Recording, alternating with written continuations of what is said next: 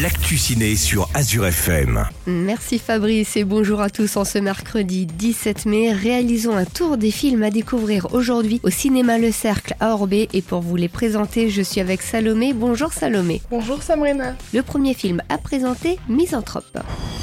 Le tireur aura été aperçu dans la zone du port. Allez voir et confirmer. Il y a 29 victimes. Chacun de ces tirs a fait mouche. Pas de douille. Pas un seul cheveu ou la moindre empreinte. La police et le FBI se lancent dans une chasse à l'homme.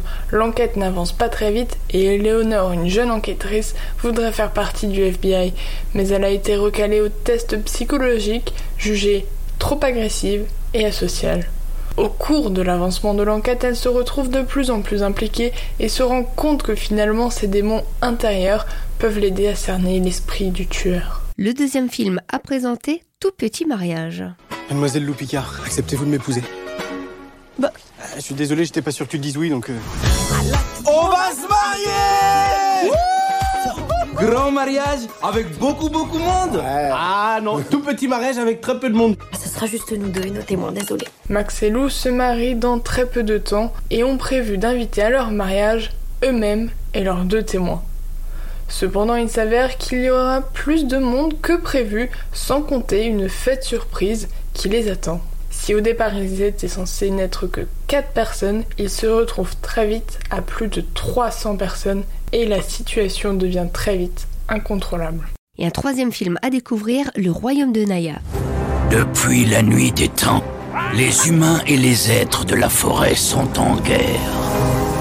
Ma chère Naya, c'est toi l'élu. Tu dois protéger notre royaume. Le royaume des humains et les créatures magiques de la forêt sont deux mondes qui n'arrivent plus à cohabiter depuis des siècles ensemble. Les êtres de la forêt empêchent l'accès aux humains à une source de vie éternelle et au pouvoir infini. Naya, l'esprit de la forêt, est la nouvelle élue de ce royaume et se doit de ce fait protéger tous ceux qui y vivent.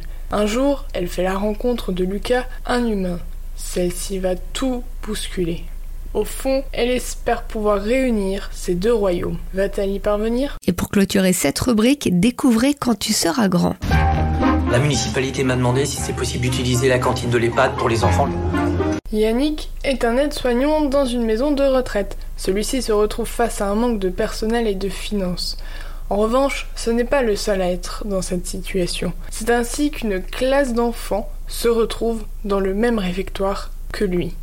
Au début, la coopération entre les personnes âgées et les enfants ne se passe pas si bien, mais au final, lorsqu'ils arrivent à mieux se comprendre, à mieux apprendre à se connaître, cela permet d'avoir des moments merveilleux et inoubliables, que ce soit pour les personnes âgées ou pour les enfants.